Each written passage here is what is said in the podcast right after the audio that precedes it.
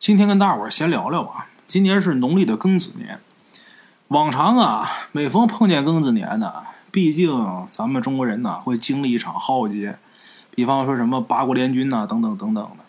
今年这个庚子年呢，倒是没碰见什么外敌入侵的事儿，但是这一年到头可也没消停。从打大年初一开始，大家知道这个疫情的信儿以后，这一年过就提心吊胆的，马上这一年就快过完了。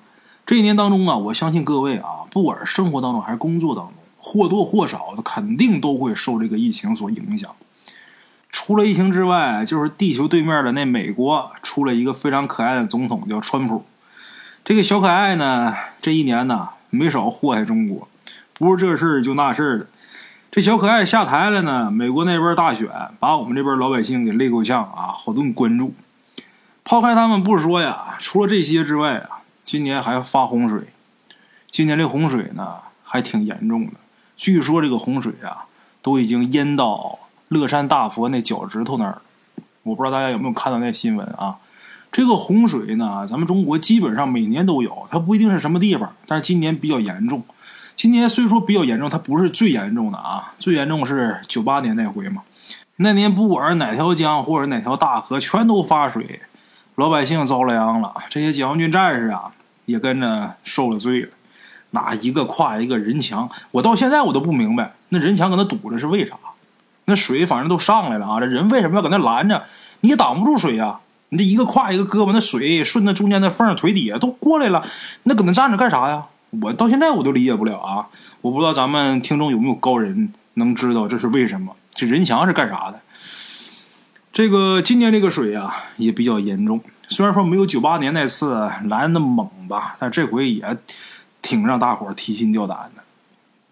这洪水都淹到乐山大佛那脚趾头那儿了，这发大水这事啊，说白了咱们也帮不上什么忙。大圣家里边也穷，也不趁什么龙王爷呀啥的，如果真趁两个，是不是派上去让跟天上那龙王谈谈，明年可别这么下了，哪个地方缺雨你往哪儿给点，不缺的地方可别一个劲儿的下啊！家也不趁龙王啊，下大雨发大水咱也帮不上什么忙，就给大伙儿讲两个关于这个大洪水的怪事儿吧。哎，这个大圣我在行，呵呵。聊什么呢？据传说呀，离大洪水最近的事儿也就是走蛟。哎，咱们今天呢就聊聊走蛟。走就是走路那走，蛟是蛟龙的那蛟。关于走蛟的故事，之前我也讲过好多回。所谓的走蛟呢，其实也没那么神乎啊。据传说就是大山深处，有的蛇呢，它长大了，因为这个身躯实在是太庞大，以前呢，不管是池塘也好，山洞也好，装不下它了。再加上呢，原先那地方，由于它这个身体长得太大，这食物也不够了，所以呢，去大江大河里边重新找个地方安身。这个过程呢就叫走蛟。但是走蛟走的时候吧，像这些麒麟怪兽啊，它不能说走的那么光明正大，你就那么大摇大摆的走过去，这不行。为什么呢？你压倒那些花花草草的不好嘛，是不是？吓到小朋友也不好嘛。最主要的是啊，碰见那些好奇心重的，准得那个吊车给你叼走了，到哪儿博物馆去展览去。所以说要走的时候呢，得找一个合适的时候再走，不是说哪天高兴啊，今天有票今天我就撤，那不行。哎，那这合适的时候是什么时候呢？什么时间最合适？这要看两点。第一点呢，得是没人能看到的时候，就是别吓着那些小朋友，和防止被吊车给叼走。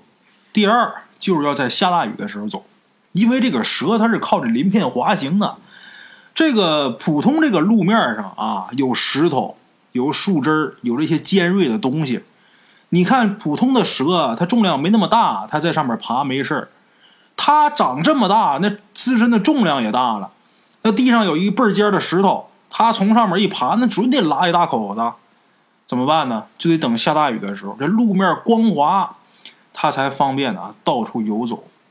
哎，或者说这地方积水了，它在水里边游就跟鱼似的，它才能保证自己不受伤。所以要满足这两点，最好的时候就是发洪水的时候。发洪水的时候波浪滔天，他在水里边摇头摆尾的，谁也看不清楚到底是个什么东西，不知道的以为一个大树桩子随着水走呢，哎，想去哪儿就去哪儿。所以一般发大洪水的时候，往往就会出现走礁事件，当然这都是传说啊。而这个走礁传的比较厉害的地方啊，也经常是发洪水发的厉害的地方。什么地方发洪水比较厉害？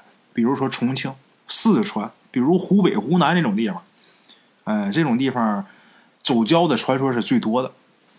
大家如果去过这种地方，有的时候呢，你就会看到那种很古老的石拱桥，这个桥底下呢，有时候会倒悬着一把古剑。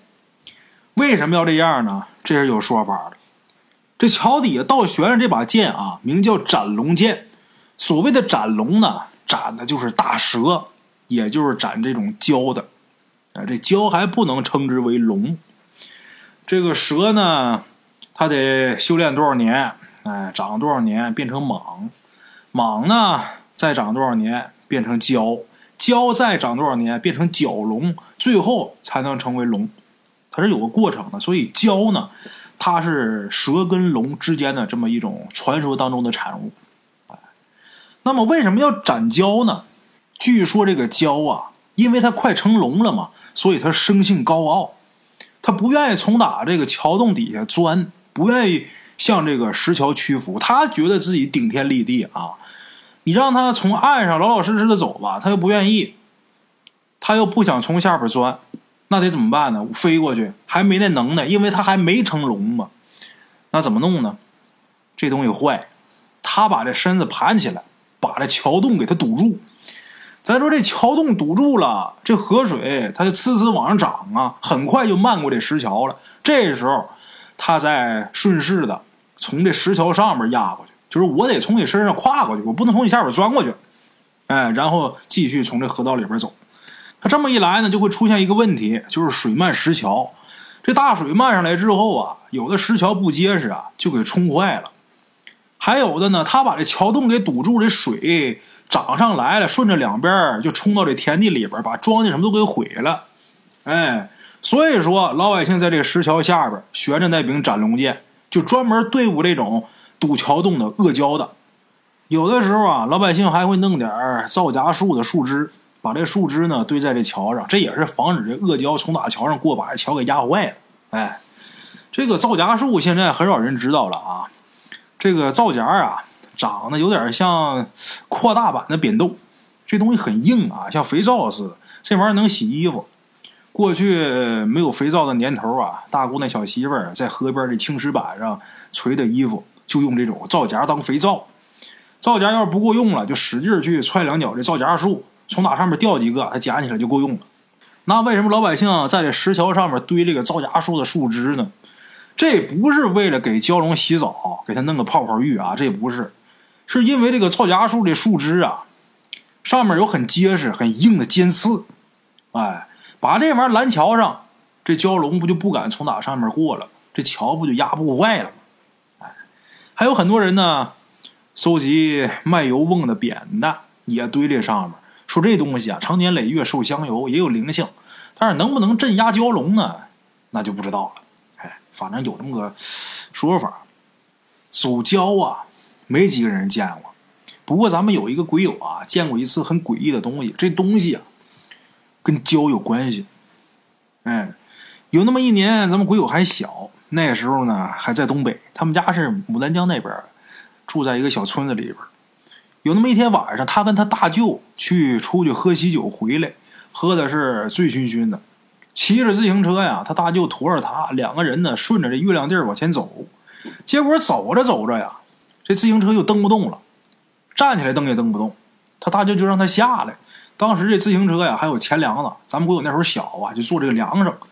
等下去这一看，好嘛，这车后轱辘全是血。等蹲下身子仔细看，发现这车轮里边啊全都是绞断绞烂的蛇，那蛇被绞的皮开肉绽的，这肠子全挂车条上了，很可怕。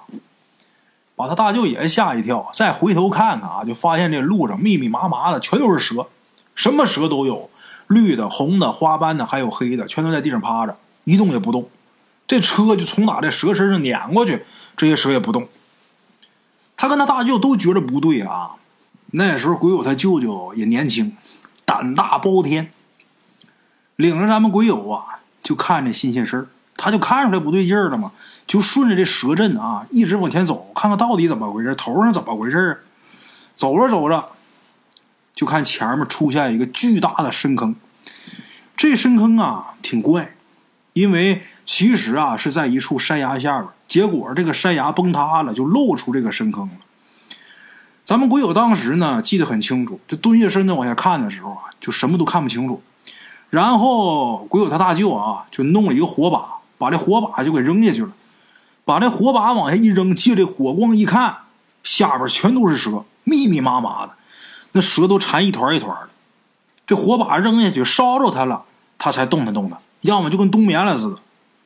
鬼友他大舅弄了一个大树杈，就伸下去之后啊，就挑上了一团子。挑上来之后，这蛇呢在这个树杈上搭着，全都不动也不跑。鬼友他大舅兴奋了，带着鬼友啊就赶紧回家，把这车骑的跟火箭似的，嗖嗖的。干嘛呢？他想回家弄个大筐，或者弄个麻袋，弄几筐蛇回家吃。哎，结果他回家这一说呀，就被鬼友他太姥爷，也就是他大舅的爷爷，就给呵斥住了。鬼友他太姥爷啊，之前是个老猎人，年轻的时候呢，曾经救过一个道士，跟这道士啊有点交情，也懂点这种事儿。他姥爷就说呀，那深坑底下呀是一个龙眼，因为是龙眼，所以聚集了很多小龙，小龙就是蛇呀。后来那条大蛇呀修成了，化成龙了，走了，走的时候撞断了山崖，所以这龙穴啊就毁了，这龙穴就没了。那地方啊不是一般的地方。另外一个，你弄它干啥呀？我他妈打一辈子猎，杀生害命的，我自己知道这东西啊得遭报应，可别干那事儿。哎，咱们鬼友现在想想啊，他还记得当时那场景，他们骑着自行车啊，就看着地面铺着一层蛇，月光底下这蛇啊缓缓蠕动，就感觉这大地上啊多了一层皮肤似的，那真是惊心动魄呀。像这种事儿啊，不光是东北有，南方也有。像听人说，在南方啊有这么一地方，下了大雨，有这么几个人呢，就去一座荒庙里边避雨。那个小庙啊，院里有个古井，这雨水呢从打房檐上下来，正好淌到这古井里边。后来呢，居然把这古井啊给灌满了，灌满之后呢，就从打这古井里边啊往外淌泥鳅，这泥鳅啊特别大，就跟那小萝卜似的。最后呢，从打这古井里边啊流出一条黄鳝，这条黄鳝特别粗，得有多粗啊？手电筒那么粗。从打这个古井里边出来啊，看着就跟一条金蟒似的。这黄鳝力气特别大，身子站起来，几个人啊死死的握这黄鳝，掰不弯，而且这黄鳝的眼神啊死死的盯着那些人，很可怕。后来这些人呢也看出这东西不一般了，不是凡物了，都害怕了。几个人在这大雨里边落荒而逃。回头想想啊，就那条黄鳝呢，真的就有点像成精那意思，就活脱脱像一条小龙。哎，传说这个黄鳝也能成龙，它修到一定时间啊，就跟龙很近似了，慢慢的还能长出角。一般活时间长的这个黄鳝呢，它就有灵性了，有灵性了，它就会拜月亮，这叫望月鳝。哎，每当月圆之夜啊，它从打井里边或者从哪出来啊，抻头对着月亮，看那叶子啊，好像给这月亮行礼似的，这叫拜月亮。可能是拜月亮拜个几百年，就能从打这个脑袋上啪炸出2个犄角，然后长出4条腿啊，突突突突突跑了，可能是这样。然后之后就成龙了，就飞了或怎么样啊？那咱不知道。但是据说这个黄鳝啊要是活到一定岁数能成龙。还有什么东西呢也能称之为龙呢？蚯蚓。我不知道谁见没见过密密麻麻成团成团的蚯蚓，有人见过。那蚯蚓全都是得有手指头那么粗的那个黑色的大蚯蚓，哎呦，那一堆看着就跟一个小坟包似的，而且还不是一堆，就到处都是，就这种场景看真是麻痒人。如果说有密集恐惧症的，那完了，那当时活不了了。就这一大堆一大堆蚯蚓里边，肯定得有一条特别大的，哎，特别大的蚯蚓。这蚯蚓叫地龙啊，它慢慢的，据说这东西也能长出鳞，生出脚，长出四肢，也能化龙。谁知道这龙这东西它到底是什么品种，咱不知道，反正什么玩意儿都能变。它呢跟什么也能杂交，生出那玩意儿呢也是千奇百怪的。这些东西之后也能变龙，看来这个想成龙的这个方式方法门路还是不少的啊。以后我也决定了，每当月圆之夜，我也拜拜月亮啥的，没准哪天我也能蹦出俩脚，到时候你们就听不见我说书了。再想看我的话，打雷下雨天或者发洪水的时候见啊，同志们。呵呵，还有这么一位鬼友，他们家呀是咱们新中国成立以后最早的一批房地产开发商，当时叫搞建筑，什么旧城改造什么的。后来呢，他们家呢也做这个古建修复。现在国内有那么几个很牛的石窟，就是他们家参与修复的。哎，咱们鬼友上初中的时候啊，他们家在川藏一带修古寺，深山古寺人迹罕至。那个庙里边没什么值钱的，干这种事儿啊，好多也是为了积功德。当然现在不是了，现在你修庙盖多少钱就是多少钱，你庙里边没钱的话，你贷款去。哎，这种事儿大圣我见过啊。那和尚为了建一个殿，找人捐钱，没人捐咋办呢？贷款，贷完款这和尚还得挣钱还贷款。哎，过去不是，过去啊干这种活，就像咱们鬼友他们家做这种活啊，就是象征性的收点钱，也是为给自己积功德。这个寺院呢又讲究因果，它不会让你白干的。而且这种古寺啊，几百年来积累了大量的好东西，它虽然没钱，但是它有东西。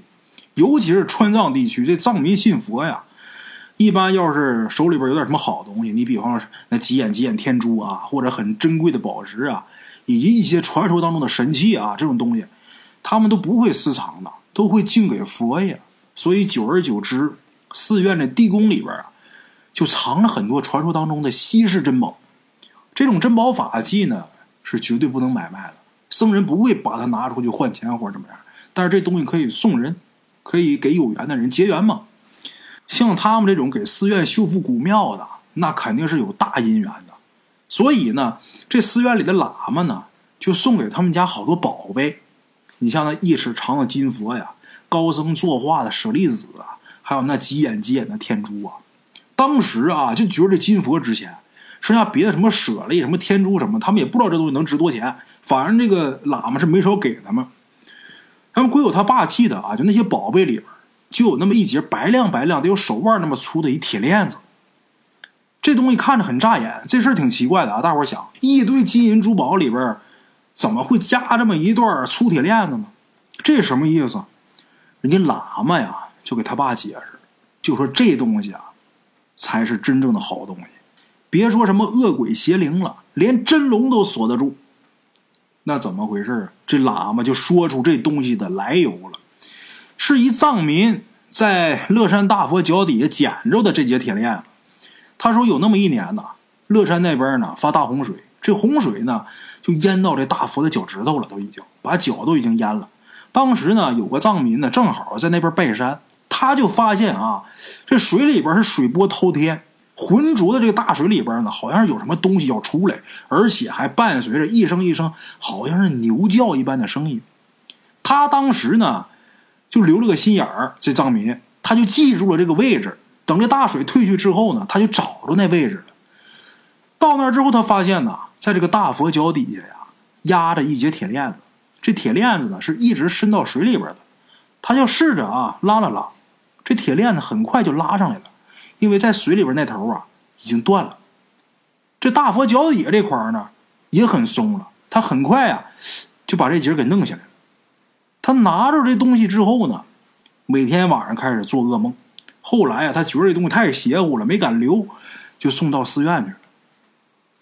这喇嘛说呀，这铁链子就是锁龙的铁链子。